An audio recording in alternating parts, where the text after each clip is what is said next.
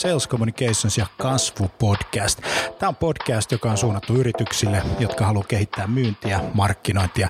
Eritoten puhutaan paljon asiaa konversioista, myynnistä, markkinoinnista, HubSpotista, markkinoinnin automaatiosta, inbound-markkinoinnista. Ja tässä podcastissa kaikki on myyntiä, markkinointia. Mun nimi on Jani Aaltonen. Tervetuloa mukaan. Okei, sit luodaan nämä profiilit tai sit käytetään ostajapersoonia, jos on jo luotu valmiiksi ne.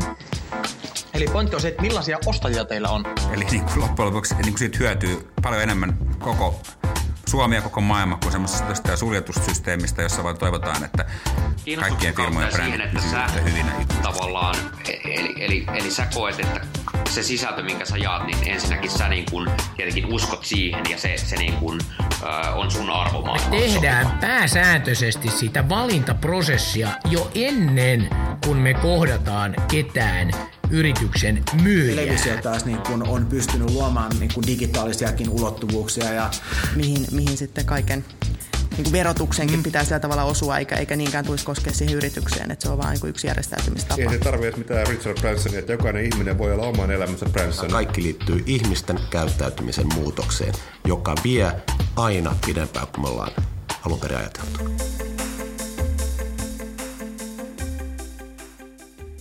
Ollaan myös Turkuun Visma-tilaisuuteen puhumaan myynnistä, markkinoinnista ja vedetään semmoinen kunnon Aaltonen show ja katsotaan mitä, mitä ihmettä tapahtuu. Kesä tulee taas. Vitsi, kato tätä ilmaa. Tää on niin siistiä.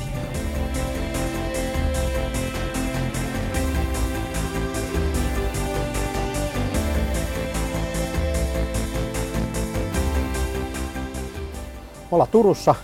Just tultiin. Laitetaan kamat kondiksi ja mennään tuonne Vismalle vetää vähän myyntishowta. Siellä pitäisi olla kahdeksan yhdeksänkymmentä markkinoja. Katsotaan vähän ja myyjää ja yrittäjää ja kaikkea sellaista hauskaa.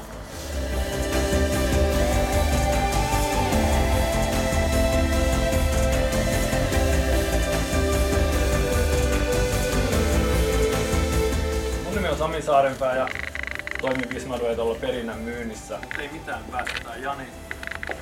Jani Hirvi. Mun on pakko sanoa vielä semmonen pohjustus, halusi hän tai ei. Mä en tunne Jani aikaisemmin. Äh, aktiivinen kaveri pitää itsestään meteliä. Mä tota netissä ja Twitterissä mä pitkään häntä koitin trollata. Ja oli hyvinkin vastaan monessa niitä hänen ajatuksia. Pahinta mitä voi nettitrollille tehdä vastaan on tykätä niistä kommenteista ja vastailla niihin niin, että kesti ehkä vuoden, mutta lopulta mä tajusin, että kaveri on monessa asiassa tosi oikeassa. Sen puolesta tosi hienoa, että saatiin hänet nyt tänne puhumaan sitä. Ostan ajatuksen, niin mä uskon, että on monelle muullekin mielenkiintoinen puheenvuoro. Mut kiitos mun puolesta. Jatketaan juttua tuossa Applein jälkeen. Lava on sun. Kiitos. Kiitos Samille ja kiitos Vismalle ja kiitos kaikille, että tulitte. Mä katsoin teitä tuossa noin, niin mä ajattelin, että mahutteko te kaikki tähän huoneeseen, mutta ihan hyvin te olette mahtunut. Täällä on edessä vielä tilaa, jos joku haluaa tulla sieltä takarivistä tänne. Mutta mä vietän seuraavat neljäkymmentäviisi minuuttia teidän kanssa ja mä haluaisin jutella jokaisen kanssa mahdollisimman paljon näistä seuraavista teemoista. Valitettavasti meillä ei ole siihen hirveästi aikaa, mutta jos on jotain kysyttävää, niin kysykää. Käsi ylös rohkeasti ja, ja sit vaan esille. Ei ole olemassa oikeita vääriä kysymyksiä, ei ole huonoja kysymyksiä, on olemassa vaan huonoja vastauksia. Ja mä vastaan niistä. Joo. Mut hei, mun nimi on Jani Aaltonen ja tota, tuun semmoisesta yrityksestä kuin Sales Communications ja me on pantu viimeiset kuusi vuotta tosi paljon aikaa ja rahaa markkinointiin ö, verkossa. Ei perinteiseen bannerimarkkinointiin, vaan sosiaaliseen mediaan ja Googleen. Ja mä kerron tässä, miksi me ollaan silleen tehty. Tuossa on kolme sanaa tuossa kalvossa, ja niihin mä uskon kuin hullupuuroon. Ensimmäinen on attention, sitten on leads ja sitten tulee deals. Koko myynnin lyhyt oppimäärä on tässä. Hankkikaa huomiota, jalostakaa huomio liideiksi ja myykää pirusti, that's it, kasvu alkaa syntymään. Se on nimittäin näin. Ää, muuten neljäkymmentäyhdeksän prosenttia suomalaisista yrityksistä ei halua kasvaa. Se on tieteellinen fakta. Ja tässäkin huoneessa on varmaan jonkun yritys, joka ei halunnut niin kuin lähtökohtaisesti kasvaa, mutta ei se mitään. Jos investoidaan myyntiin ja markkinoihin, markkinointiin, niin saattaa olla semmoinen positiivinen juttu, että sieltä tulee sitten niitä asiakkaita. Ja sitten kun pidetään se perälauta kiinni, eli asiakkaat on tyytyväisiä, niin meillä on aikaan saatu kasvun prosessi yksi piste nolla. Eli kasvu ei synny siitä, että myydään tosi paljon, vaan kasvu syntyy siitä, että kukaan ei lähde. Tämä on niin kuin se lyhyt oppimäärä, mitä mä olen oppinut viimeisen kuudentoista vuoden aikana, kun mä oon ollut yrittäjä. Mun yrittäjäura lähti kaksituhattayksi kaksituhattakaksi, kun mä valmistuin Turun kauppakorkeakoulusta M B A:ksi. Mulla oli tota kaksi pistettä vajaa täydet oleva businessplani asiantuntijaorganisaatioiden myynnin kehittämiseen, ja mä perustin semmoisen telemarkkinointifirman kuin Accessio Finland siitä. siitä tota, sen jälkeen suoraan. Tein sitä kymmenen vuotta, kiusasin seitsemänsataa yrityksen puolesta kymmenen vuoden aikana kaikkia suomalaisia firmoja, voisi sanoa näin. Me ostettiin semmoinen telemarkkinointikone, joka pantettiin Excelillä niin kuin brrrt, viisituhatta nimeä, ja sitten meillä oli kaksitoista soittajaa ja sitten se kone soitti. Ja se oli loistavaa liiketoimintaa. Katsokaa, mä tota... Mä myin kaksisataa euroa per tapaaminen ja annoin provikkaa kaksikymmentä euroa sille soittajalle. Mä tienasin jokaisesta tapaamisesta sata kahdeksankymmentä euroa miinus kulut. Ja yksi soittaja buukkasi kaksikymmentä myyntikäyntiä per päivä noin keskimäärin kaksituhattakolme kaksituhattaneljä. Elettiin silloin kaksitoista vuotta sitten oleva aika. Ja mulla oli enemmän rahaa kuin rosvopäälliköllä. Oikeesti. Mä yritin tuhlaa, mä olin kolmekymppinen kaveri. Ja tota, tein kaikkia investointeja ja vuokrasopimuksia ja ostin, ostin tota Martelalta viisikymmentäviisituhatta eurolla pöytiä ja tuoleja. Ja semmoisen design-suunnitelman meidän, meidän toimistoon. Oli komeata aikaa ennen kaksituhattakahdeksan, kun Lehman Brothers kaatui. Ja sai kokea semmoisen niin kuin kolmekymppisen kaverin onnistumisen elämykset. kuusi seitsemän miljoonaa me tehtiin rahaa sillä. Soittamisella, siis cold callingilla. Ja tota, mä olin niin outbound-kaveri kuin maa, maailma voi nähdä. Se oli se pelikirja, minkä mä olin oppinut. Mä opin sen itse asiassa Enirolla kaksituhattayksi kaksituhattakaksi, ennen kuin mä perustin sen telemarkkinointifirman. Ja tota, mut valittiin siellä yhdeksän kertaa Eniron parhaaksi myyjäksi putkeen. Ja se johtui taas siitä, että kun on vähän hullu ja ekstrovertti, niin Rissasen Pasi, joka oli silloin mun myyntijohtaja, joka on nyt asiakastiedolla duunissa, niin se sanoi, että Jani, sun pitää myydä neljäkymmentä tonnia tai viisikymmentä tonnia tai kuusikymmentä tonnia. Niin mä pelasin semmoista peliä itse. Mä sanoin, että Pasi, anna luku, niin mä tuplaan sen. Ja sit mä lähdin miettimään sitä, että okei, okay, viisikymmentä tonnia, sata tonnia, mikä se luku olikaan. Että miten, miten, niin kuin, miten tää tuplataan? En sen takia, että mä olisin niin kuin halunnut, no kyllä mä halusin tietysti niin kuin voittaa ne tavoitteet, mutta vaan pohtia sitä, että millainen myyntiorganisaatio tekee hyvää tulosta. Niin kuin erityisen hyvää tulosta. Ja siinä oli semmoinen yksi ratkaisu, että se myyntiorganisaatio, joka on kaikkein aktiivisin, joka siihen maailman aikaan tapaa eniten asiakkaita, joka siihen maailman aikaan soittaa eniten. Ja mulla oli sellaisia myyntipäiviä, että että tota, buukattiin ja mentiin käymään ja sitten juostiin viides kuudes tapaamisessa. Sitten mä kävin aina, siellä oli siihen aikaan aina kahvia pullaa, nykyään vaan kahvia. Ei ole enää pullaa onneksi, mäkään enää sitä tarvii hirveän paljon. Mutta joka tapauksessa, mä käyn nyt käymään veskissä. Niin mulla oli niitä myyntikäyntejä niin paljon, niin sitten mä kävin aina jossain huoltoasemalla tai jossakin Hesessä tai jossakin tämän tyyppisissä paikoissa niin kuin nopeasti. Ja sitten mä menin, mä en syönyt mitään, mä vaan myyn ja myyn ja myyn ja myyn. Mutta, mutta mä oon niin kuin käynyt sen outbound-maailman kaksituhatta niin, niin ihan läpi ja laskenut sen, miten se toimii, ja tota kaksituhattakymmenen lähti business alta. Mä kuvittelin, että silloin kun mä oon keksinyt liiketoiminnan, missä kontaktoidaan asiakkaita, niin se on niin kuin vähän niin kuin ravintolabisnes. Ihmisillä on neljän tunnin välein nälkä. Kannattaa perustaa ravintola, koska se kysyntä jatkuu aina. Ihmiset haluaa tavata ihmisiä. Ne on fakta. Eiks niin? Kauppa syntyy face to face, de facto. Sitä ei voi kukaan ottaa pois. Kunnes kävi niin, että se yksi buukkari, joka buukkasi kaksikymmentä tapaamista, buukkasikin enää nolla pilkku kuusikymmentäkahdeksan. koska ihmiset ei vastanneet enää puhelimeen. Ja sitten me ruvettiin miettimään, että ei hitto soikoon. Sitten alkoi semmoinen pitkä, pitkä näivettymisen kausi ja Aaltosen varsinainen M B A-koulu, joka oli se, että mitä tehdä siinä vaiheessa, kun bisnes lähtee alta. Ja mä tiedän, että se vastaus on, älä odota. Mitään hyvää ei seuraa siitä. Se ei tule takas. Kato, kun siinä käy niin, että yksi kuukausi huono, toinen kuukausi huono, kolmas kuukausi huono. Kasvu loppuu, alkaa vaikeat ajat. Yritykset, jotka ei halua kasvaa, kurjistuu, kurjistuu, kurjistuu. Ihan vaan pelkästään sen takia, että inflaatio vie bisnestä alta. Sun on pakko kasvaa. Ihan vaan pakko kasvaa. No, yrittäjä kun olen. Vaihtoehto ei ollut hankkia työpaikkaa. Siitä ei tullut edes mieleen, vaan piti miettiä, että millä hitolla me saadaan uusi bisnes. Mistä me saadaan uusi bisnes? Ja sitten lähti muuttumisprosessi, joka kesti kaiken kaikkiaan kolme vuotta. Ja mä tutkin ja katoin ja googlasin ja mietin ja pam pam pam pam pam pam. Kunnes alkoi tulee semmoisia isoja megatrendejä. Google, inbound-markkinointi, influencer-markkinointi, ää, digitaalinen markkinointi, markkinoinnin automaatio. Ja mä opiskelin ja opiskelin ja pohdin ja pohdin ja vietin. Itse asiassa iltasin ennen nukkumaan menoa varmaan puolitoista tuntia Twitterin hakukentässä. Twitterin hakukenttä, se searchi mikä siellä on. Koska siihen maailman aikaan Twitteri oli hieno paikka, koska ihmiset postasivat sinne artikkeleita ja sä sait sieltä niin kuin aika nopeasti ja edelleenkin saat aika nopeasti tietää, että missä joku trendi menee.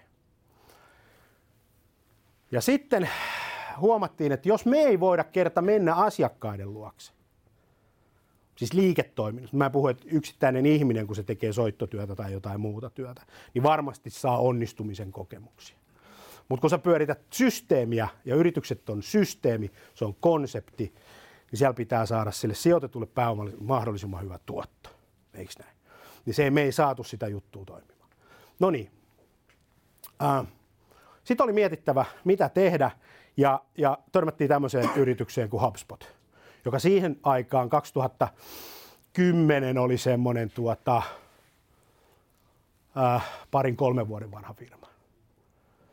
Ja tutkittiin ja opiskeltiin ja sitten huomattiin, että niillä oli aika hyvä partneriverkosto ja me hypättiin siihen juttuun mukaan. Ja se idea oli se, jos ei me voida mennä asiakkaiden luokse, niin tulkoon asiakkaat meidän luokse. Käännetään se koko homma ihan täysin ympäri. Mutta sitten samaan aikaisesti me huomattiin, että tämä peli on ihan eri peli. Se ei mene enää sillä tavalla, että me otetaan, mehän luultiin. Mä luulin oikeasti, kun Outbound-kaveri ajatteli, joka on perustunut siihen, että soita, soita, soita, juokse, juokse, juokse. Kato, aasille laitetaan porkkana tuohon, niin se juoksee vielä lojempaa. Sitten kun se, sit se on vähän likinäköinen niin kuin minä, niin laita vähän isompi porkkana, niin se näkee sen. Se juoksee vielä lujempaa. Niin tota, me huomattiin, että ihmistä ei voi skaalata määräänsä enempää, mutta meidän piti käydä semmoinen oppiprosessi. Kauppalehti kirjoitti siitä jutunkin. Me lähetettiin miljoona sähköpostia kolmen kuukauden aikana suomalaisiin yrityksiin. Ja saatiin kauhean huuto vastaan. Kun me spämmättiin. Kato, mä luulin, että mitä enemmän sä soitat, mitä enemmän sä lähetät sähköpostia, mitä enemmän sä kerrot itsestäsi, sen parempia tuloksia. Mutta se toimi kaksituhattakolme, kaksituhattaneljä, kaksituhattaviisi, kaksituhattakuusi, kunnes sitten se ei enää toiminut. Ja aika tarkkaan sen voi laskea siihen, se on se, että kun Nokia lähti menee alaspäin, suomalaiset sai oikeasti niin kuin puhelimen, joka oli älykäs. Ja ne oppi käyttää sitä, siellä olikin viihdettä ja siellä oli, siellä oli tota erilaisia asioita. Ja se, se voi oikeastaan sieltä laskea, milloin se käyttäytymisen muutos tuli. No niin, no sitten tota, se attention-puoli ennen maailman-aikaa oli se, että mä saan sun huomion ja mä koitan kertoa itsestäni. Katon mua, mä kerron itsestäni. Ja se oli se, kun me saadaan ihminen kiinni ja me mennään käymään. Ja sitten tehtiin niitä myyntipresentaatioita, eikö niin? Me ollaan kaikki vedetty semmoisia, että osa asiakas hiljaa ja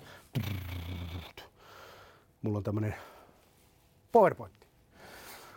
Ja sitten jotkut fiksut kysyivät jotain kysymyksiäkin ja sitten sai ratkaisuja aikaiseksi. Nyt tänä päivänä tämä koko homma on muuttunut sillä tavalla. Kuka katsoo muuten telkkaria silloin, kun telkkarikanava haluaa lähettää? Yksi, kaksi, kolme. Tämä on se syy, miksi Maikkari teki kaksikymmentäkaksi miljoonaa tappiota. Koska mikään annettu ei mene tänä päivänä enää läpi.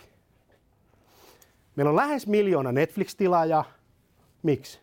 Ei sen takia, että se on mahdollista, vaan sen takia, että mä, sä, jokainen meistä haluaa katsoa asioita silloin, kun me halutaan katsoa. Tämä on niin kuin tärkeä ymmärtää. Ei voisi vähempää aikaa odottaa perjantaihin kaksikymmentäkaksi kolmekymmentä Maikkari keksii lähettää mulle leffa.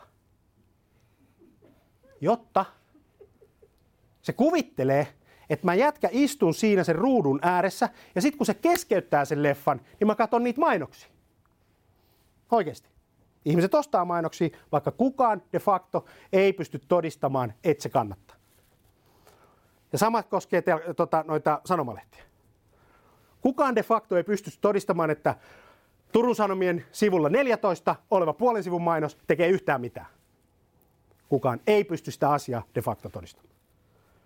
Mutta aikaisemmin ei tarvinnut, kun aikaisemmin ei ollut vaihtoehtoja. Nyt on vaihtoehtoja ja me suomalaiset ollaan todella, todella hyvä kansa käyttämään niitä vaihtoehtoja.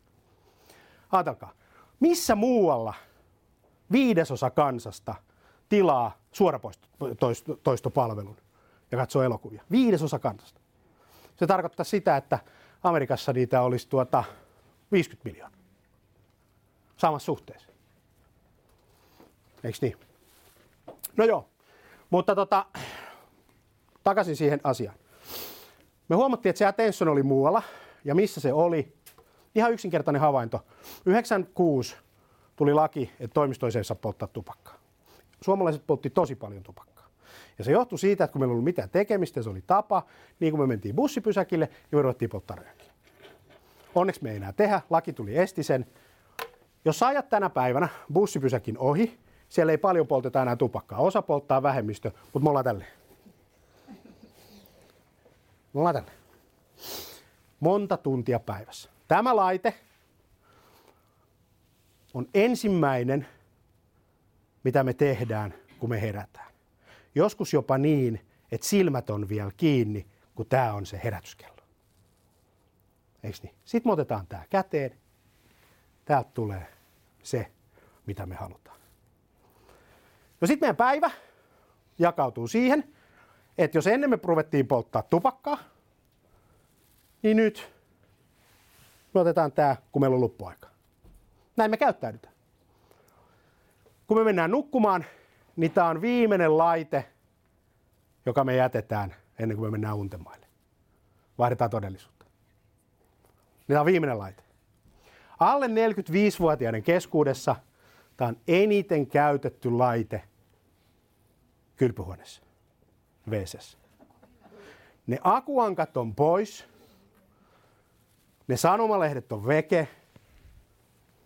Kuinka monella on teini-ikäisiä lapsia?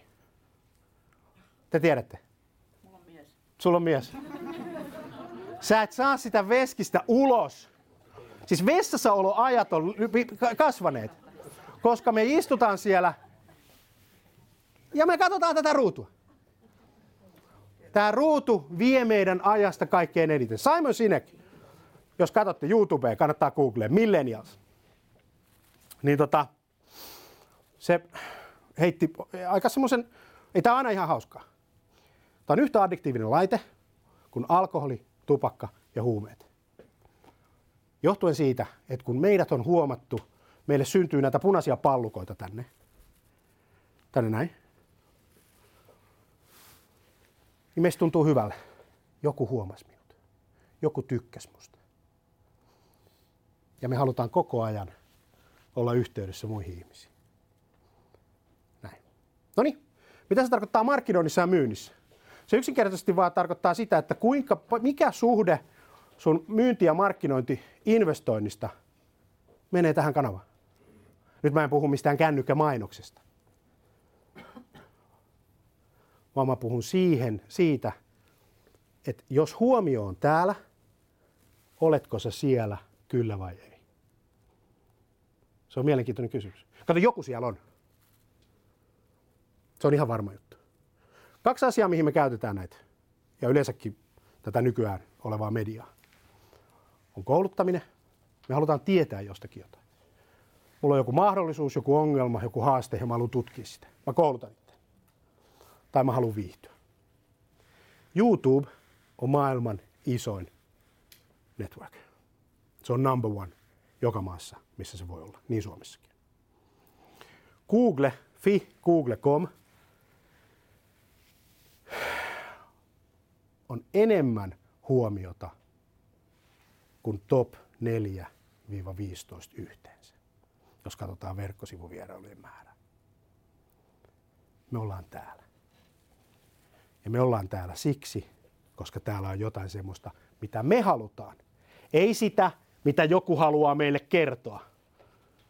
Koska te tiedätte, sinne tulee yksikin semmoinen ihminen sinne teidän networkiin. Unfollow. Unsubscribe. Nyt tulee G D P R-kohta, joka on niin kuin uusi Y kaksi K oikeasti.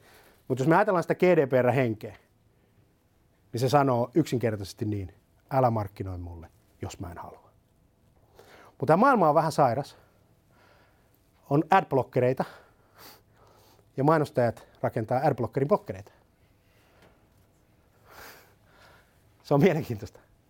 Me ei vaan yksinkertaisesti aina tajuta sitä yksinkertaista asiaa. Sä pidät musta, jos mä merkitsen. Sä pidät musta, jos mä merkitsen. Jos me ajatellaan mitä tahansa kauppatilannetta, kun syntyy asiakkuus, kuka saa asiakkaan? Kuka saa asiakkaan? Ei se, jolla on paras tuote. Ei se, jolla on halvin hinta.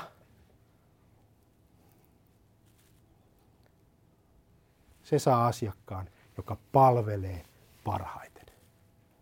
Enää tänä päivänä ei ole kysy siitä, että mitä sä myyt. Koska luultavaan, että mitä tahansa sä myyt, niin siellä vaihtoehdot on räjähtänyt katosta. Sekä välinen kilpailu että välitön kilpailu on räjähtänyt katosta. On useita erilaisia variaatioita tehdä sama asia. Nykyään on tärkeintä, miten sä myyt. Miten sä myyt. Miten sä kohtaat asiakkaan. Miten sä kohtaat toisen ihmisen tämän laitteen toisella puolella. Kaikki meidän kohtaamiset on markkinointia, kaikki meidän kohtaamiset on myyntiä. Ja nyt kun me ollaan digitaalisessa ympäristössä, niin me voidaan laskea markkinoinnin investoinnille tuotto. Sellainen tuotto, että me voidaan jopa Suomen lain mukaan tiettyjen rajojen mukaan laittaa se markkinointi-investointi taseeseen, joka ei koskaan aikaisemmin ole ollut mahdollista. Mä olin tilintarkastajan kanssa tänä aamupäivällä ja se vahvisti tämän jutun. Tiettyjen rajojen. Me voidaan perustella, miksi se on siellä, se on mahdollista laittaa. Ja nyt mä tuun kertoa miksi, miten se on mahdollista laittaa sinne.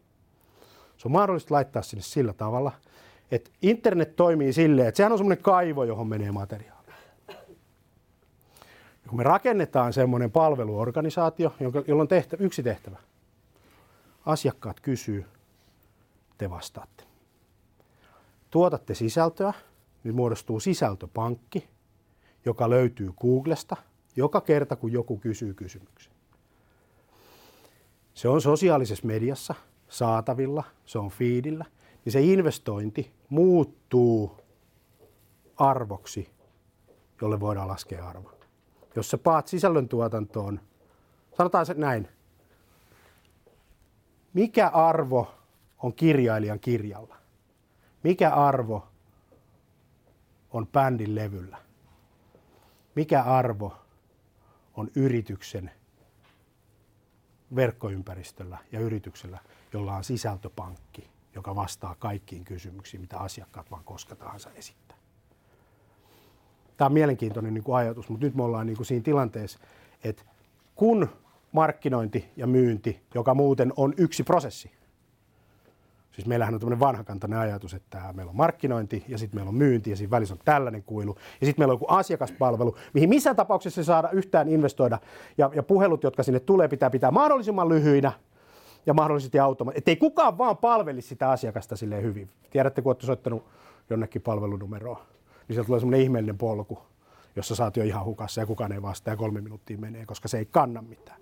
Ja sen ei ole tarkoituskaan ollut aikaisemmin kantaa. Mutta nyt kun se on yhdessä prosessissa, että on olemassa yrityksen kasvuprosessi, jossa on asiakaspalvelu, myynti ja markkinointi ja kaikki tekee yhdessä töitä sillä tavalla, että niillä on mahdollisimman paljon huomiota siellä verkossa, tuottaa sisältöä. Se sisältö konvertoi liidejä, eli verkosta tulee koko ajan liidejä. Enemmän ja enemmän ja enemmän.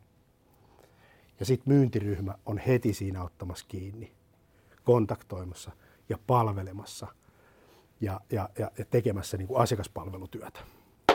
Niin silloin alkaa syntyä niin kuin mielenkiintoinen niin kuin, niin kuin tilanne. Onko kysyttävää? Laittakaa mulle LinkedIniin ja Instagramiin, mä oon nykyään sielläkin. Niin saatte lisää, lisää tota juttuja. Ää, meidän matka on semmoinen, että, että tota, me vaan lähdettiin tekemään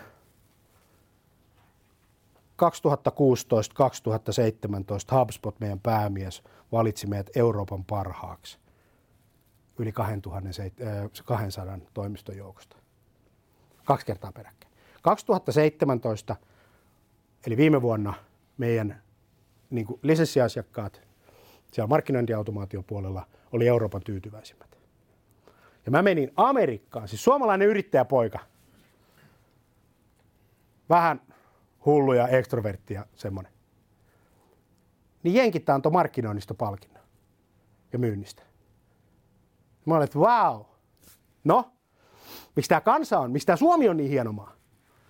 On se, että jos meitä on yli viisituhatta partneria globaalisti, ja kun jenkit laittaa sen silleen hierarkiaan, että sulla on niinku parhaat ja sitten sulla on pahnapohjimaiset ja sitten sulla on niinku näin, niin kaksikymmentäseitsemän on tässä parhaissa ja kolme on Suomesta. Kolme on Suomesta. Me ei olla yksin tässä tekemisessä, vaan tässä maassa on jotain sairaan hienoa, kun me tullaan digitaaliseen markkinointiin. Me osataan käyttää sitä kuluttajina ja ihmisinä, ja me osataan myydä sitä kuluttajina, siis niin kuin yrityksinä. Se meidän rajoite on vaan se, että me on pieni kielialue, me pitäisi olla vähän laajemmassa niin kuin skoopissa tuolla markkinoilla, mutta se on niin kuin mahdollista. Mutta joo, siis tuli pränikkää, tuli kivaa ja tuli hauskaa ja se oli niin kuin erittäin hyvä niin kuin success, success, tota, ää, juttu.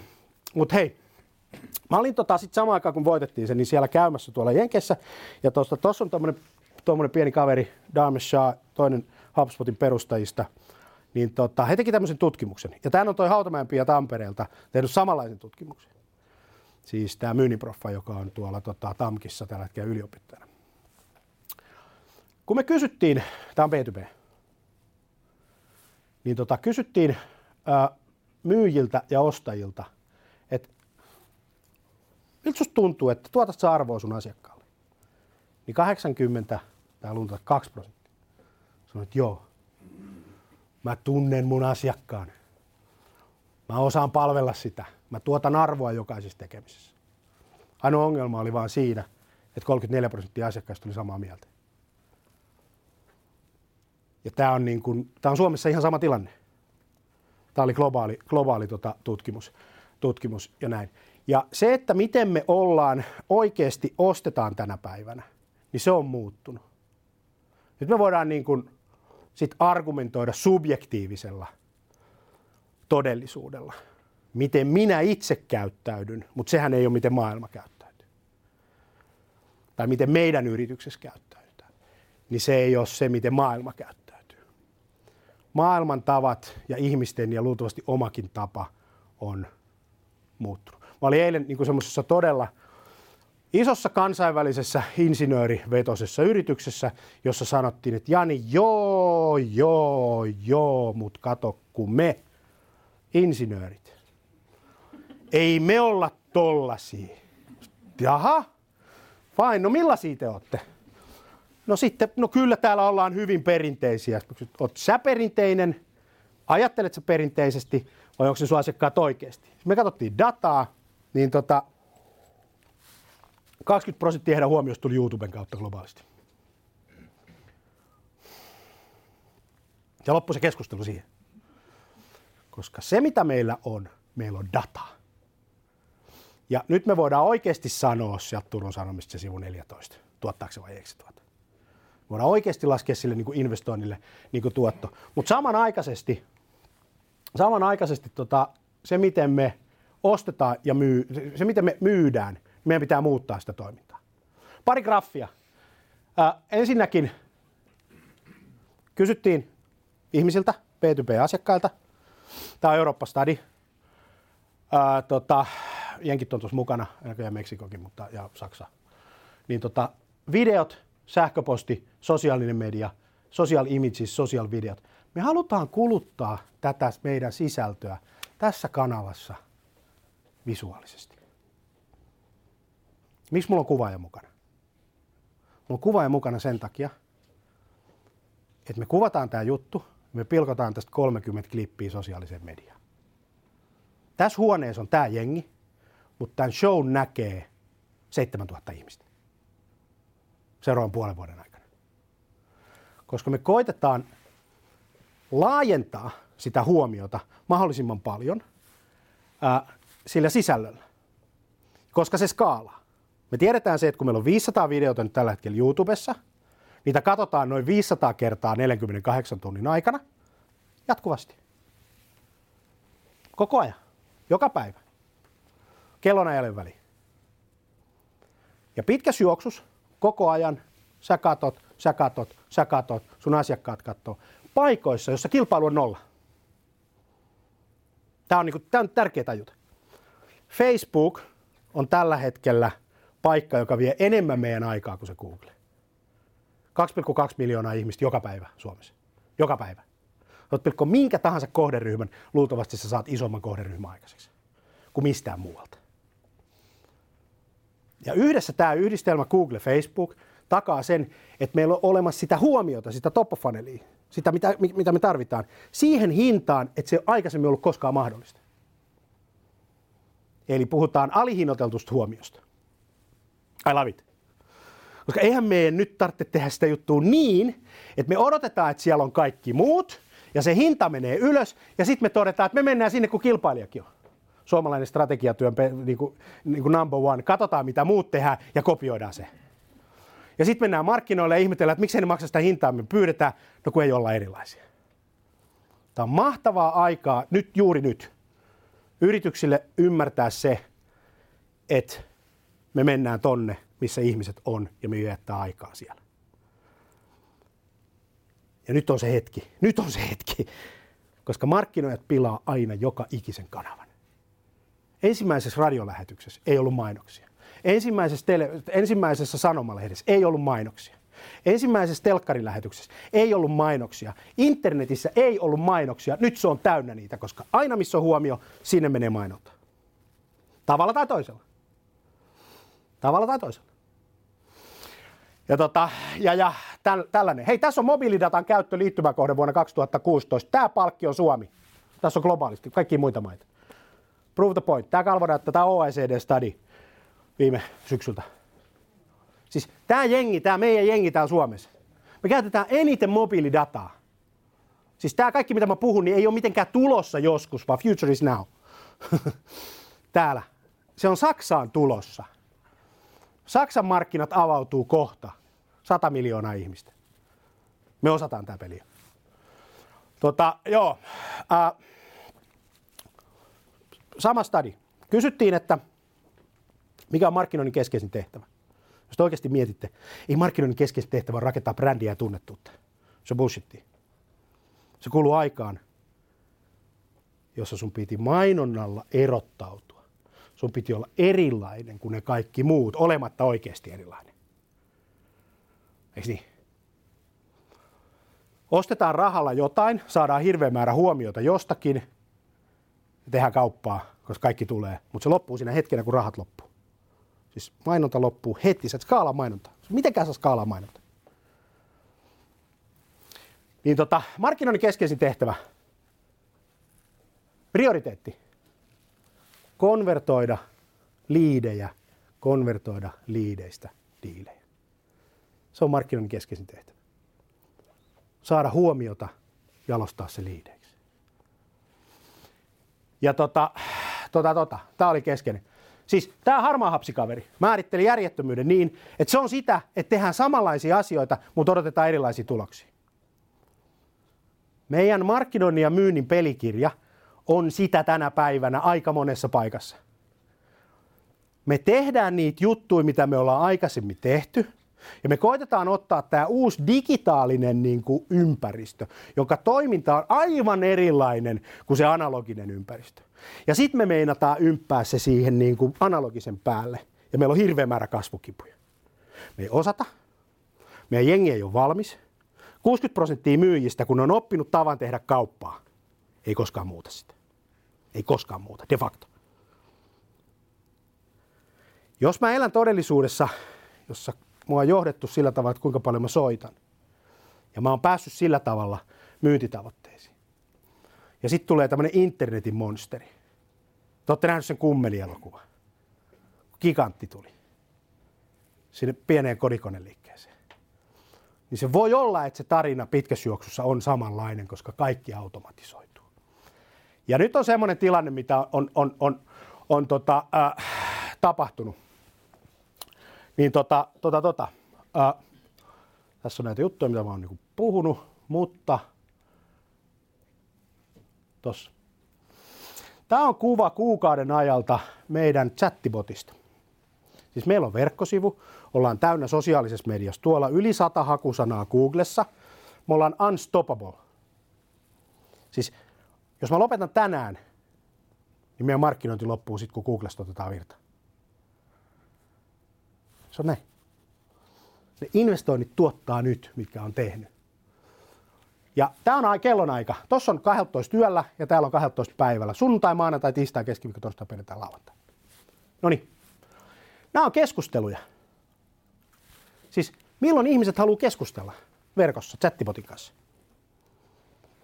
Niin tota, se haluaa sunnuntai-iltana kuudelta kahdeksalta, maanantai-iltana kahdeksalta yhdeksältä, tuolla torstai-iltana kymmeneltä, lauantai-aamuna kymmeneltä ja sitten täällä tietysti arkipäivisin myös. Kasvu syntyy täällä. Kato, kasvu ei synny siellä, missä kaikki muutkin on, kun säkin oot siellä joka tapauksessa. Vaan se syntyy siinä, että sä oot silloin siellä, kun ne asiakkaat esittää kysymyksiä kaksikymmentäneljä kolmesataakuusikymmentäviisi. kaksikymmentäneljä seitsemän kolmesataakuusikymmentäviisi. Ja tota, äh, tässä on meidän data Google Analyticsista. Perjantai-illalla, yhdeksän, ei kun keskiviikko-iltana kello yhdeksän, sata neljäkymmentäyksi ihmistä. Ö, mennään torstai kahdelta iipäin, tuhatkolmesataa ihmistä. Sunnuntai-iltapäivä kello yhdeksän, yhdeksänkymmentäneljä ihmistä. Meidän liikkeessä, meidän verkkosivulla on sata ihmistä sunnuntai-iltaan kello yhdeksän. Ja tästä, tästä tota, ö, porukasta, niin B to B. Botti buukkaa myynnin tapaamisen. Sen takia Janilla ei ole telemarkkinointibisnestä enää, eikä tule, eikä tule muuten kellekään muullekaan, koska kenenkään telemarkkinointibisnekset ei kasva. Piste. Semmoista firmaa ei ole. Mutta sellaiset firmat kasvaa, kenellä on vahva automatiikka ja se vipu, jolla vivutetaan kaksikymmentäneljä seitsemän kolmesataakuusikymmentäviisi, sitä huomiota. Niin. Verkkosivut on olemassa sen takia, että me saadaan sinne jengiä. Ja se pitää kääntää liideiksi myynnille. Ja botit on nyt silleen niin kuin tärkeässä, tärkeässä kuviossa, että tota, jos mä katson tässä näin, tässä on nyt kuukauden aikana viisisataakaksikymmentä bottia, neljäkymmentäneljä keskustelua, kolmekymmentäviisi tapaamista. Ei kun hetkinen, sori, kolmekymmentäviisi läpivietyä keskustelua ja neljätoista tapaamista, jotka asiakas on itse buukannut. Itse buukannut. Tämä konversioluku on kahdeksan prosenttia, kun jos tuotetaan esimerkiksi niin blogeja tai webinaareja tämän tyyppisiä, niin päästään overall niin kahden–neljän prosentin väliin aika tehokkaasti. Eli pystytään vivuttamaan sitä huomiota niin tuhatkaksikymmentä–neljäkymmentä semmoisella niin konversiosuhteella, mutta se menee sitten suoraan sinne myynnille, joka alkaa tekemään sitä toimintaa. Niin nyt tässä tämmöisessä niin keskustelutyyppisessä platformissa niin on mahdollista tuplata tai kolminkertaistaa sen konversion määrä, jos te osaatte varata parturin online, te osaatte varata vakuutuksen online tai lääkärin, niin on se kumma, jos jotain myyntikaveria ei pysty varaa online silloin, kun mä sen haluan. Eikö niin? Siinä ei ole mitään järkeä. Elikkä me pitäisi muuttaa sitä meidän toimintaa ää, niin kuin sen tyyppiseksi, että, tota, että, että. Nyt mä näytän semmoisen yhden jutun. Ää, paljon mulla aikaa vielä? Kymmenen minuuttia suurin piirtein. Okei. Okay. Jaksatteko te kuunnella? Joo, hyvä. Joo, jee, jee. Kukaan ei sano mitään. Keskeyttäkö? Onko joku eri mieltä? Ei toimi noin. Niin hävillään, että kuultu tuon vuodessa kolmekymmentäkahdeksantoista. Niin. Eikö tää on ihan kyllä kaksituhattakahdeksantoista. Mut tästä, se mikä on jännä homma. Tää kiihtyy niin todella nopeata vauhtia, mitä tapahtuu. Ja me ei pysytä mukana siinä. Jolloin se vaatii jokaiselta meiltä ihmisiltä, että me vietetään siellä Twitterin search feedillä. Me vietetään siellä aikaa ja me haetaan jotain, joka kouluttaa meitä. Meidän pitää opiskella. Siis yritykset, jotka opettavat ihmisiä pärjäämään uudessa maailmassa, pärjäävät, koska tässä on pakko oppia. Muuten käy niin kuin sille Gigantin myyjälle siinä Kummelin leffassa. Eikä kuin sille pienelle kodinkonemyyjälle siinä Gigantti tulee. Hiton Gigantti se sanoo. Kun se bisnes lähti alta, kun se maailma muuttuu. Tämä on tullut nyt markkinoille Jenkeissä, HomePodi. Apple tekee mitä tahansa, niin siitä tulee iso. Oikeasti, siitä tulee tosi iso. Ei kannata nauraa tai olla, että hei, mä oon Android-mies, mä en osta tota. Ei sillä ole mitään väliä. Nämä myy kelloja enemmän kuin koko Sveitsin kelloteollisuus yhteensä. Se on fakta. Ja me jutellaan tälle kellolle. No nyt sitten tulee kotiin semmoinen töttörä. Tämmönen. HomePodi, me aletaan juttelemaan sille. No, mieleen ei tule tapahtumaan mitään vähän aikaa. Mutta kaikki me tiedetään, se on monta kertaa niin kuin sanottu, että se trendi on se, valtaosasta tietokoneita hävii näppäimistö kokonaan. Me nähdään jo se, että kun meidän mobiililaite on tämä, niin viisikymmentäkuusi kuusikymmentä prosenttia ihmisistä on jo puhunut sille. Ja se saa vastauksia. Ja se koko ajan oppii. Nyt kun meillä tulee toi tötterö, niin me puhutaan sille vielä lisää. Me, jos ei muuta, niin soita biisiä ja eiks niin ja mikä sää ja ihan tämmöisiä yksinkertaisia asioita. Ja sitten tapahtuu semmoinen mielenkiintoinen juttu, kun tää on tota, tää on tota tämmönen kuin Wait But Whysta otettu. Musta tää on hieno, kun me puhutaan tekoälystä. Niin me ajatellaan silleen, että tässä on niinku älykkyys ja täällä on aika ja täällä on niinku hyönteinen, lintu, apina, tyhmä ihminen, Einstein ja tässä on sitten tämmönen perus, niinku vähän, perusihminen, normaali ihminen. Noniin. No sitten kun lähtee tämmöinen niin kuin aikaa menee, intelligence alkaa kasvaa, eli teho, niin kuin prosessoriteho alkaa kasvaa, niin tämä ihminen täällä sanoo, että joo, ei se Siri osaa mitään, tai ei se Cortana osaa mitään, tai ei se Google Home, että ei se niin kuin oikein toimi. Mutta se koko ajan niin kuin yrittää, sitten niin kuin miljoona ihmistä yrittää, miljardi ihmistä yrittää, tietokanta kasvaa ja se oppii ja näin päin pois. Ja sitten käy sillä tavalla yksi, kaksi, että pum. Niin Einstein ja tyhmä ihmisen väli onkin yksi, kaksi pieni ja tämä ihminen on what the fuck. Mitä tässä just tapahtuu? Syy, miksi Maikkari teki kaksikymmentäkaksi miljoonaa tappiota, on se, että mark- markkinat ei maksa sitä rahaa, mitä ne pyytää. Simple as that. Eiks niin? Muutenhan ne olisi tehnyt voittoa. Se bisnesmalli on broken. Äh, tässä on tämmöinen hauska kalvo. Tässä on järvi.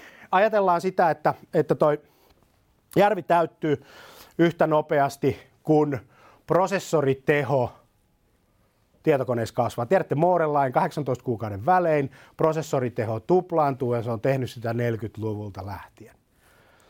Ja tota, nyt me ollaan siinä tilanteessa kaksituhattakaksikymmentäyksi prosessoriteho tietokoneessa ylittää ihmisen aivon kapasiteetin. Eikä siitä ole mitään epäselvää, se on ihan siis fakta. No mitä se tarkoittaa? Mitä se tarkoittaa markkinoijalle? Meidän pitää olla tässä kehityksessä mukana. Mieluummin eka kuin vika. Kun tää on niin säälimätöntä peliä tää huomiopeli. Jos et saa Googlen ykköspaikalla, niin sulle ei ole enää mahdollisuuksia. Sä et pääse siitä Googlesta läpi. Vielä on. Google just muutti omaa algoritmia toimintaa, kun Googleahan ei kiinnosta mainostajat. Sitä ei kiinnosta myyjien elämä niin kuin yhtään. Osta mainonta. Skaalamatonta aikaa meidän kanavasta, kun meillä on se huomio. Google on tämmöinen ongelma. Haut on kasvaneet. Me käytetään Googlea enemmän ja enemmän ja enemmän. Samanaikaisesti time spendi, eli aika kun me ollaan Googlessa, on laskenut. No, jos sä olet niin kuin media niin kuin Google on ja mainosmedia, niin, niin myrkkyä on se, että sun time spendi on pieni, koska se ei anna mahdollisuutta klikata niitä mainoksia samassa suhteessa, kun se timespend olisi suurempi. No mitä Google teki? Se pyrkii vastaamaan asiakkaiden kysymyksiin Googlessa.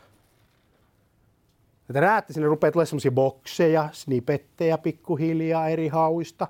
Alkaa tulla tiettyjä kategorisointeja niin, että te ette lähtisi sieltä Googlesta. Ja tämä on myrkkyä oikeasti sille hakukoneoptimoinnille, sille perinteiselle hakukoneoptimoinnille. Kaikki tietää, että jos sun mainos on suurempi, niin sä on enempi suuri. Eikö niin, jos sulla on pikkuinen juttu, niin on pieni huomioarvo, sulla on isompi juttu, sulla on, huom- sulla on suuri huomioarvo. Jos et sä ole siis snippetissä, niin sä et ole olemassa. Ennen sanottiin, että Googlen kakkossivu on paikka, johon laitetaan ruumis, kun ei siellä ole ketään. Ja sitten todettiin, että jos sä oot top kolmosessa, niin sulla on chanssi. Niin tää on niin, niin kuin kovaa peliä niin kuin tällä hetkellä. Toi äänihakuhan ei muuten brändeille ole yhtään kiva. Paitsi superbrändeille, Nikeille ja tämän tyyppisille. Vaan se menee niin, että kun me kysytään sieltä, niin näytä mulle lähin, näytä mulle paras, näytä mulle eniten suosituksia saanut, näytä mulle mulle sopiva. Ja sitten se pirullinen juttu siellä vielä on, että nämä algoritmit omistaa meidän, ne, ti- ne omistaa meidän käyttäytymisen ja tiedon, niin sun Google on erilainen kuin sun Google. Ja sun Google on erilainen kuin sun Google. Se personoi sun käyttäytymisen perusteella. Sen takia meidän on tosi, tosi tärkeää markkinoina tietää meidän asiakkaiden käyttäytyminen. Se on tosi tärkeää, koska se saa asiakkaan, joka palvelee asiakasta mahdollisimman paljon. Se ei ole se, mitä sä myyt, vaan se on miten sä myyt. Ja mä en tarkoita yksittäisenä ihmisenä, yksittäisen ihmisen peli on tosi, tosi tärkeä, mutta organisaationa ja yrityksenä. Millaiset prosessit sä oot rakentanut?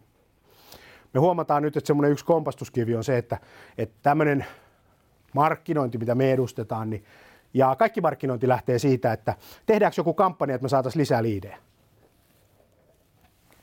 Tämä on niin kuin se kysymys. Me tarvitaan lisää liidejä. No, tämä on resepti, miten te saatte lisää liidejä.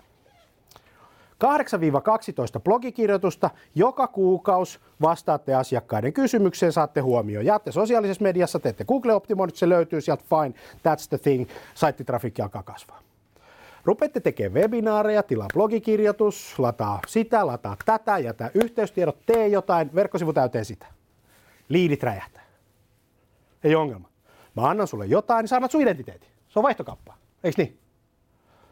Sä haluat tietää tästä jotain, mulla on se tieto. Vaihdetaan. Saat tän, mä annan näin. Me jätetään koko ajan tietoja tonne. Mut sit tulee ongelma. Meidän sisäiset, miksi myynti ja markkinointi, kun ne ei ole yhdessä, kun ne on siellä, toinen on tuolla ja toinen on toisessa kaupungissa ja toinen on kaksikymmentäviisivuotias tyttö, joka osaa mitään, ja toisen puolella on viisitoista neljäkymmentäviisivuotiaista äijää, jotka on täysin ylihinnoiteltuja suhteessa siihen omaan niin kuin arvoonsa sille yhtiölle. Niin tota, mä vähän karrikoin, mutta tää on totta. Se tyttö ei saa siellä mitään aikaiseksi, koska sillä ei ole mitään mahdollisuutta. Kun ne jätkät menee sanoa, että hei, tee sä presiksi. Me myydään. Sitten kun me jaksetaan. Niin tota, niin. Missä mä olin? Takerron tähän kielikuvaan. Itsekin, niin, niin tota, tota, tota. Äh, niin kuin perusajatus, kun se myynti- ja markkinointiputki on yhdessä, niin me pystytään sieltä markkinoista syöttämään sille myynnille jatkuvasti liidejä ja vastaamaan niiden asiakkaan esittämiin kysymyksiin, jolloin niillä myyjillä on niinku töitä. Eiks näin? Mutta se, missä, mikä on se ongelma ja se haaste monessakin paikassa. Nyt se reaktioaika, mihin me organisaationa pystytään, kun se on rakennettu, monen organisaatio on rakennettu sitä analogista maailmaa varten. Eli ihminen on vastuussa, ihmisellä on valta, ihminen päättää. Kato, myyjä menee ja kertoo, miten tämä asia on, mutta se asiakas on jo tietää, miten se asia on ja se noudattaa. Jos me ei saada reaktioaikaa minuuteissa siihen intentioon, siihen tarkoitukseen, sen asiakkaan tarkoitukseen, niin me menetetään se peli. Ei ole mitään järkeä ottaa kontaktia mihinkään liidiin huomenna, ylihuomenna, viikon päästä. Kyllä te tiedätte, menette messuille, sä kerätte sata viisikymmentä korttia ja soitatte niille ensi kuussa. Mikä oli outputti? No, eikä se ole niiden messujen vika. Messut on ihan hyviä, tapahtumat kasvaa, ihmiset menee tapahtumaan ottaa selfien. Eiks niin? Se tiedätte. Me ollaan täällä, hei, otetaan, mekin otettiin tässä selfieä. Tapahtumissa otetaan selfieä, tapahtumat on tärkeitä. Mutta meidän myynnin niin kun se kyky äh, ottaa siitä liidistä kiinni, tämän takia me tarvitaan niin kun yksinkertainen prosessi.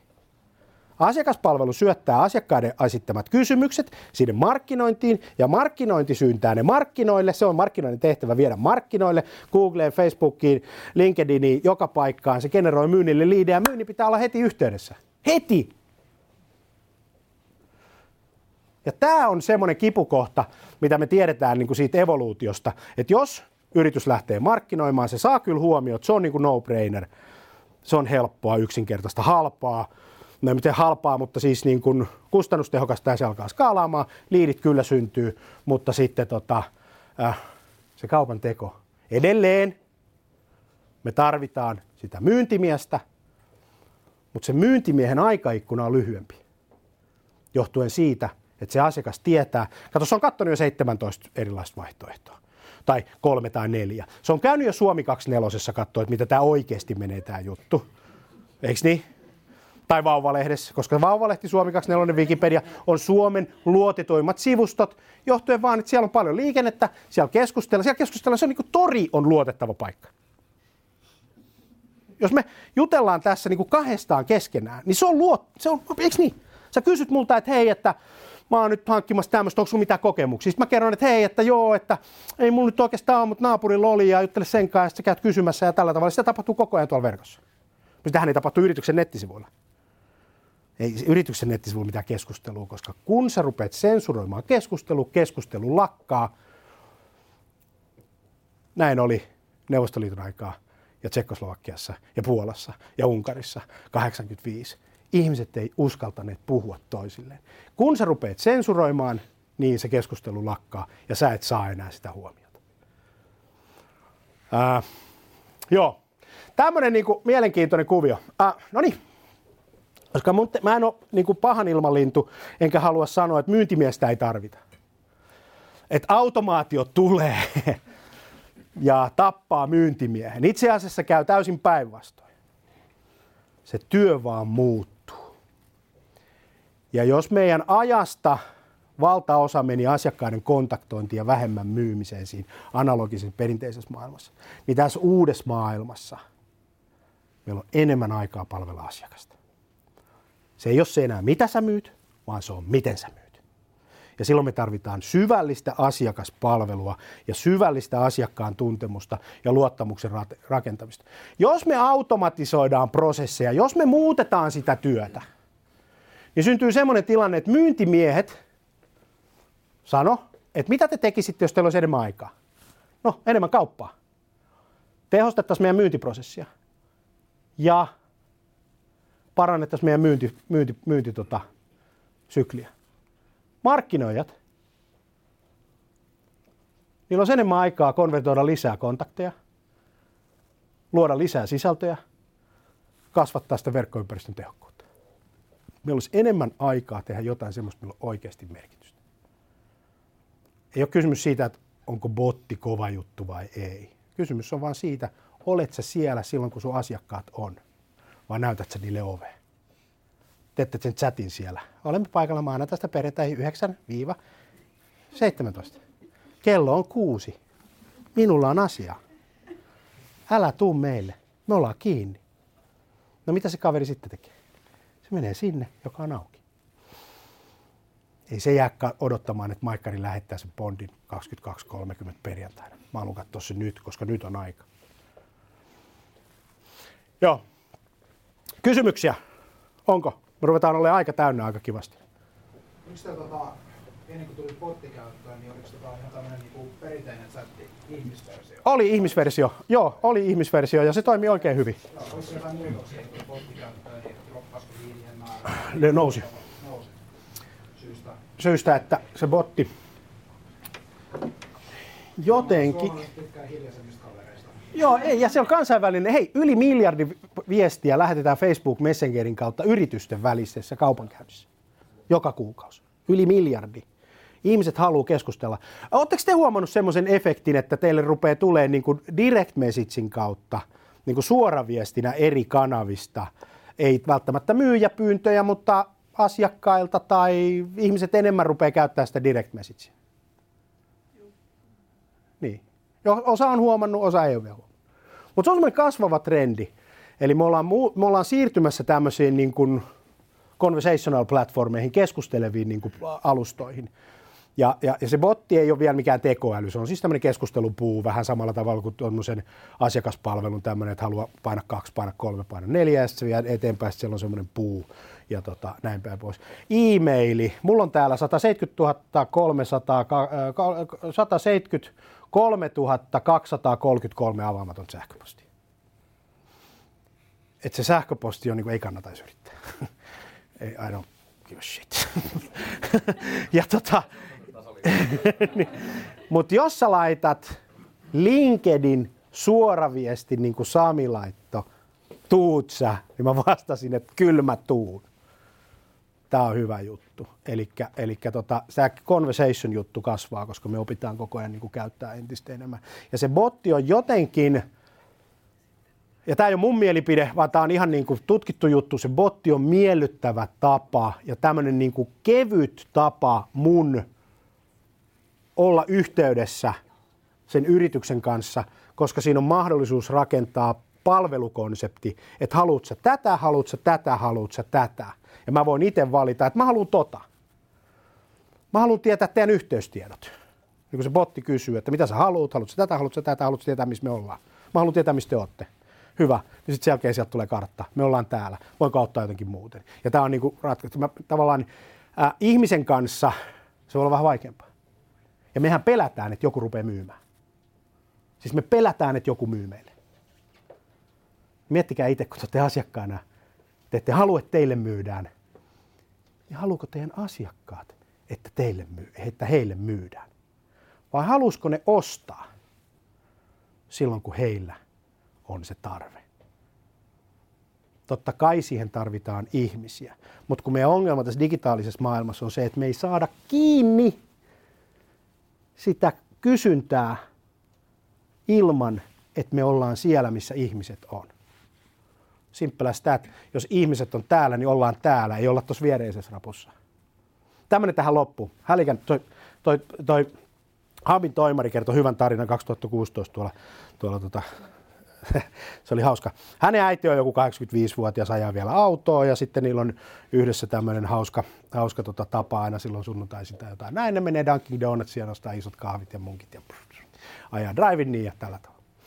No hänen kahdeksankymmentäviisivuotias äiti ajoi Dunkin Donutsin kiskalle, tilas, oli hiljaa ja sitten ihmetteli, että hei, et miksei kukaan niinku vastaa. Niin se oli ajanut ohi sen luukun ja siinä on semmoinen roskakori. Niin se oli tilannut sieltä roskakorista. Niin markkinoijina on samanlainen tilanne, että puhutaanko me sinne luukulle vai puhutaanko me sille roskakorille. Me voidaan valita ja meidän onneksi tässä maailmanajassa ei tarvi arvata, koska ei ole yhtään ihmistä, mä en tiedä mikä toimii, niin kuin isossa mittakaavassa. Kukaan ei tiedä, jos ostatte mainostoimistopalveluita, ne ei tiedä. Ainoa asia on test and learn. Mä laitan, mä kokeilen, mä katon, mä resonoin ja siihen on sisäänrakennettuna oppi. Joko sieltä tulee great success tai sitten sieltä tulee oppi jostain, että tämä ei toiminut. Kaikessa markkinoinnissa pahinta ei ole se, että, että joku vihaa tai ei tykkää. Pahinta on se, että kukaan ei huomaa. Pahinta kaikessa tekemisessä, että mä teen töitä, mä investoin, kukaan ei välitä. Eli rohkeasti tekemään, se on se oikeastaan semmoinen oppi, jota mä oon itse oppinut. Vaan tekemällä oppii. Jos on julkaissut viisisataa videoa YouTubeen, niin voi olla ihan varma, että siellä on neljäsataaviisikymmentä kuraa. Mutta se viisikymmentä kantaa niin paljon, että se investointi teki, että se oli niinku järkevä se investointi. Ja tota, jos miettii sitä, että jos te lähdette bloggaamaan nyt, otatte yhden blogin, teette blogin viikossa. Vuoden kuluttua teillä on viisikymmentäkaksi. Jatkatte tekemistä kahden vuoden kuluttua, teillä on sataneljä. Kilpailija ymmärtää, että hei vitsi, noin ruvennut tekemään jotakin. sitten alkaa se suomalainen niin kuin strategiatyön niin kuin number one benchmark. Meidänkin pitää. Ne aloittaa tekemään blogin viikossa. Kahden vuoden kuluttua teillä on sata neljä, niillä on viisikymmentäkaksi.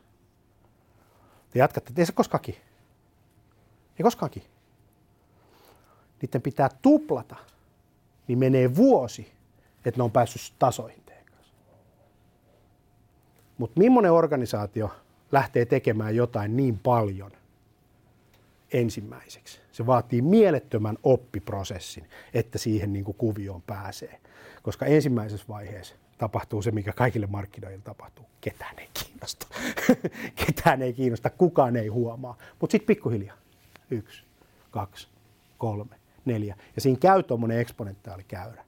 Että jos sä oot paikalla jatkuvasti, niin syntyy luottamus. Aikaa menee ja sä vaan niin kuin show up. Sä oot siellä paikalla, sä oot siellä paikalla, sä oot siellä paikalla. Ja sä vastaat, sä vastaat, sä vastaat, sä palvelet, sä palvelet, sä palvelet. Tää on maratonjuoksu. Tai pidempi kuin maratonjuoksu. Mutta sitten se stäkki kantaa. Kiitos erittäin paljon. Jos on mitä tahansa kysymyksiä, niin hei, kysykää. Ja tota, nyt olisi se hetki.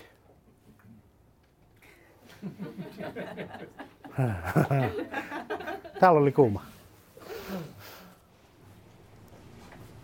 Anna Vuorkoli Firstpeediltä. Moi. Semmoinen kysymys tuli mieleen, että on nyt X Y ja Z-sukupolvi tulossa ja sitten kaikki nyt alkaa tuottaa sitä sisältöä ja osa on laadukasta, osa ei.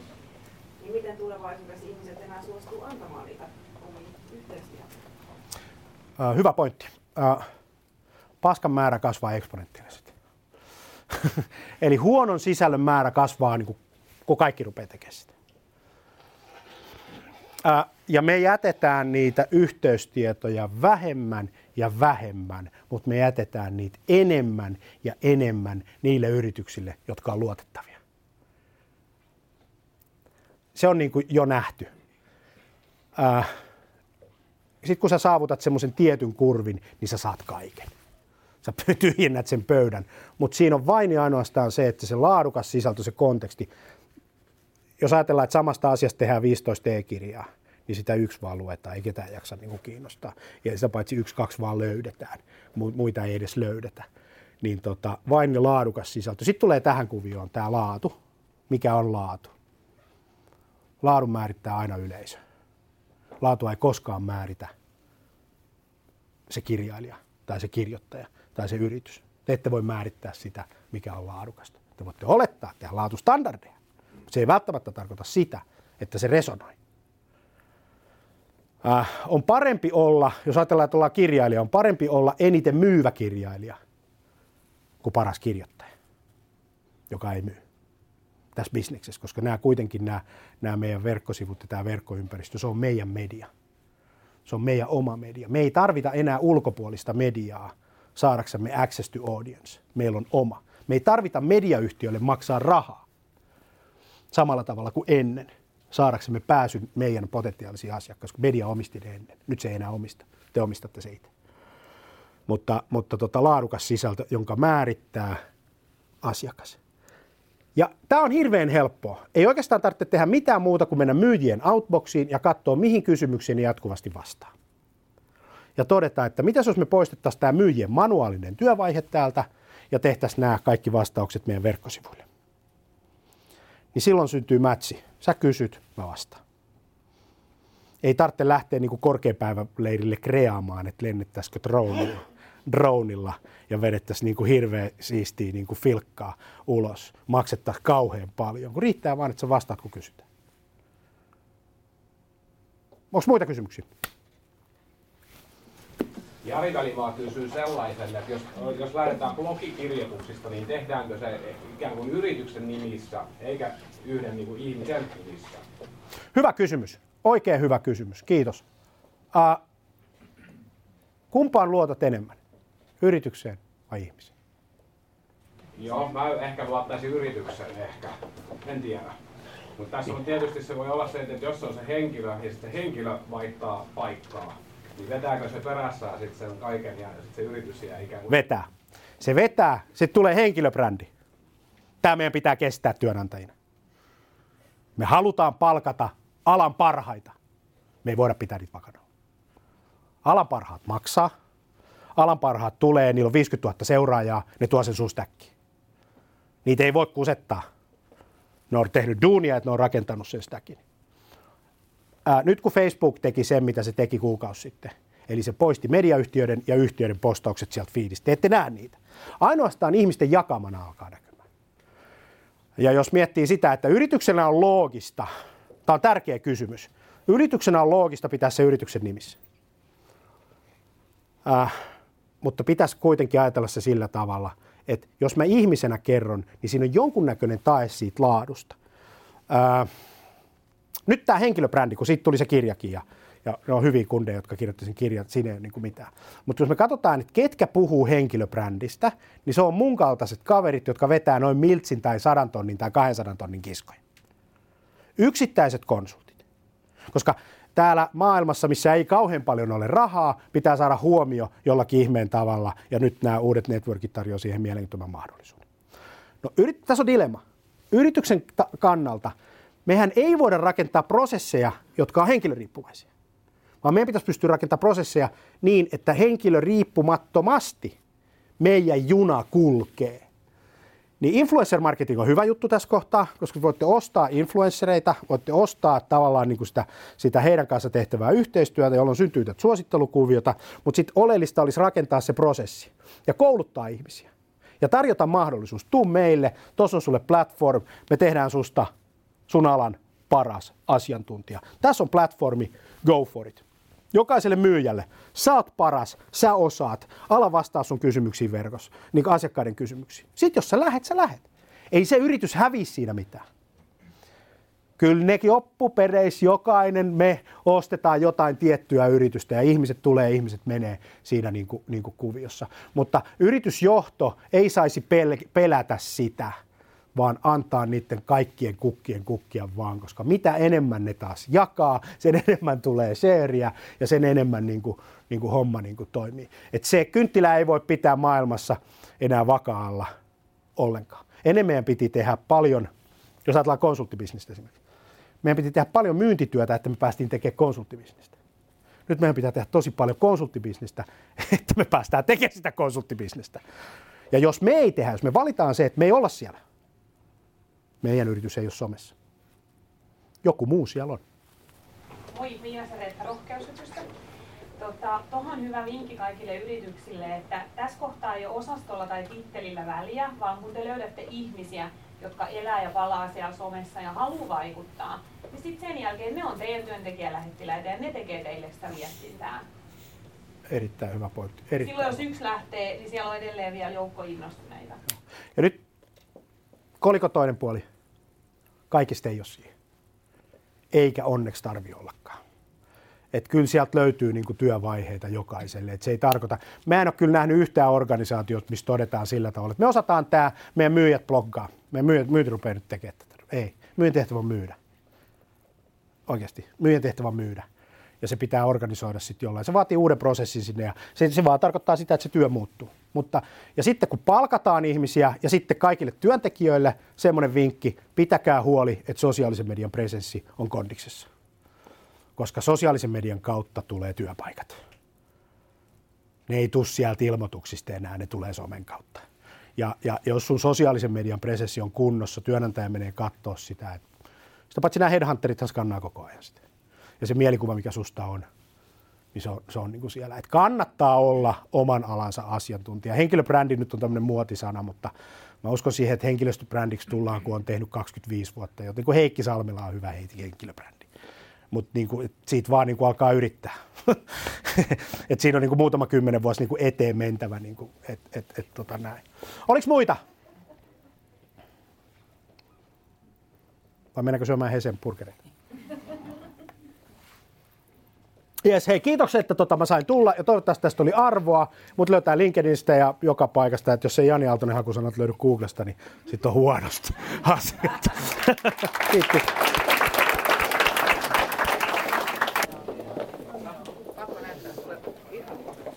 No. HubSpot. Joo. Vastasin. Joo. No, Jarno laittoi liidin. Joo. Vastasin eilen tuli liidi. Liidi. Laitoin eilen tarjouksen, tänään soitin ja äsken tein kaupat.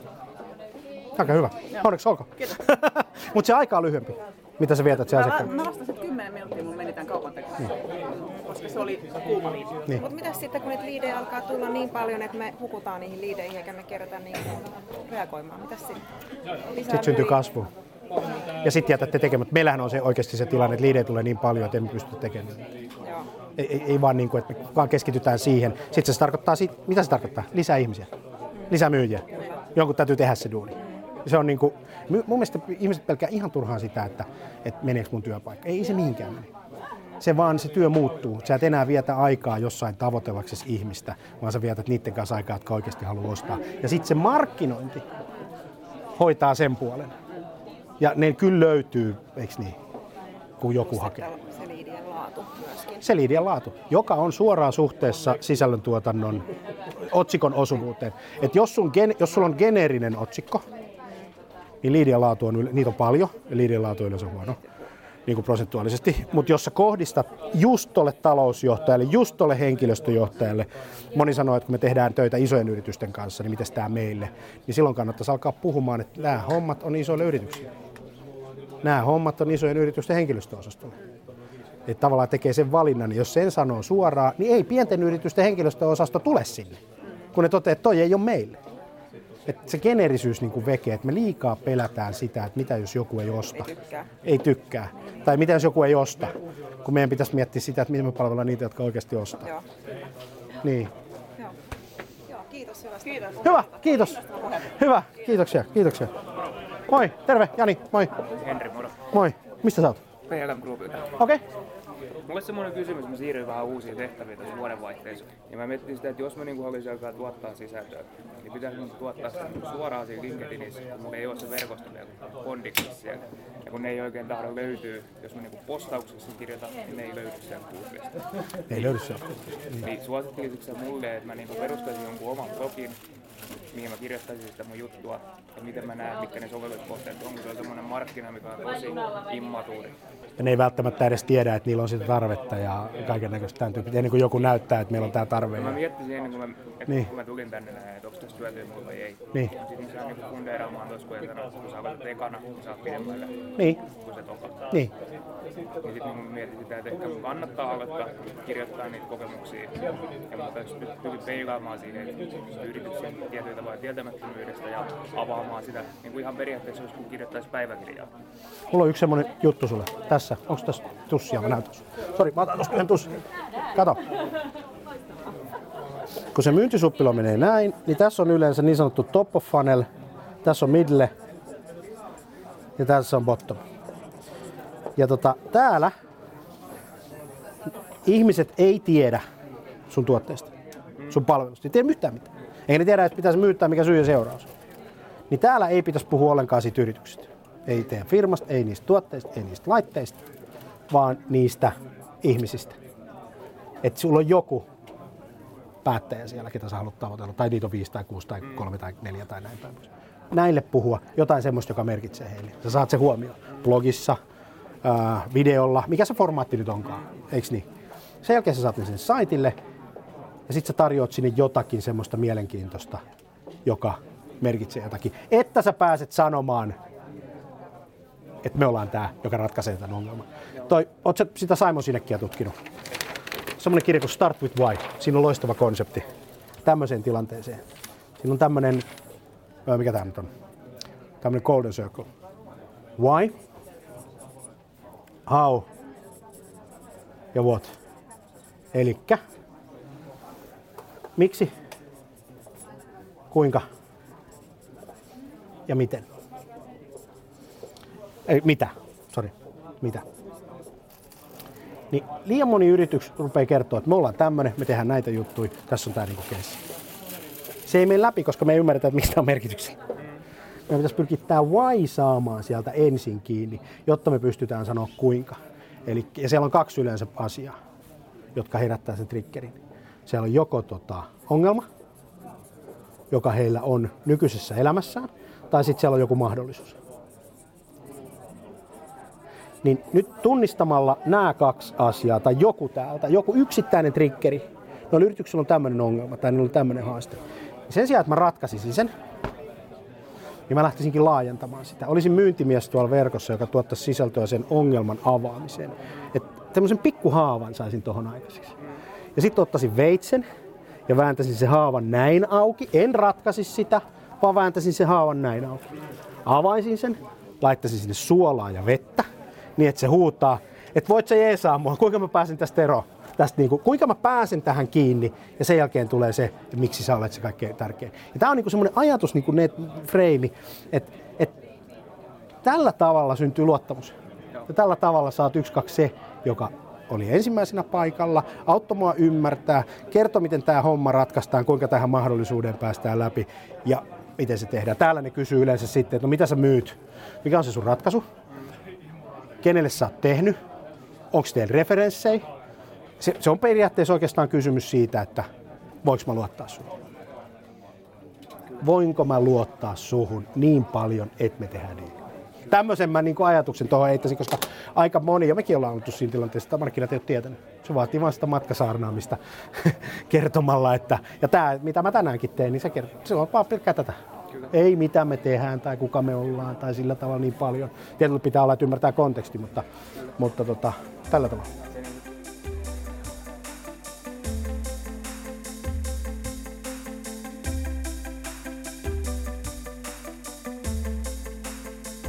Vitset oli makeeta, oli, oli, oli kyllä niin hieno, Vismalle tosi hienot kiitokset, oli hyvin järjestetty tilaisuus, Hesen burgerit oli loistavia, yleisö oli mahdollisimman, äh, miten mä nyt sanoisin, hyvä, siis paras mahdollinen, siis ammattitaitoisia, osaavia ihmisiä, jotka, joilla oli fiksuja kysymyksiä ja, ja, ja ajatuksia.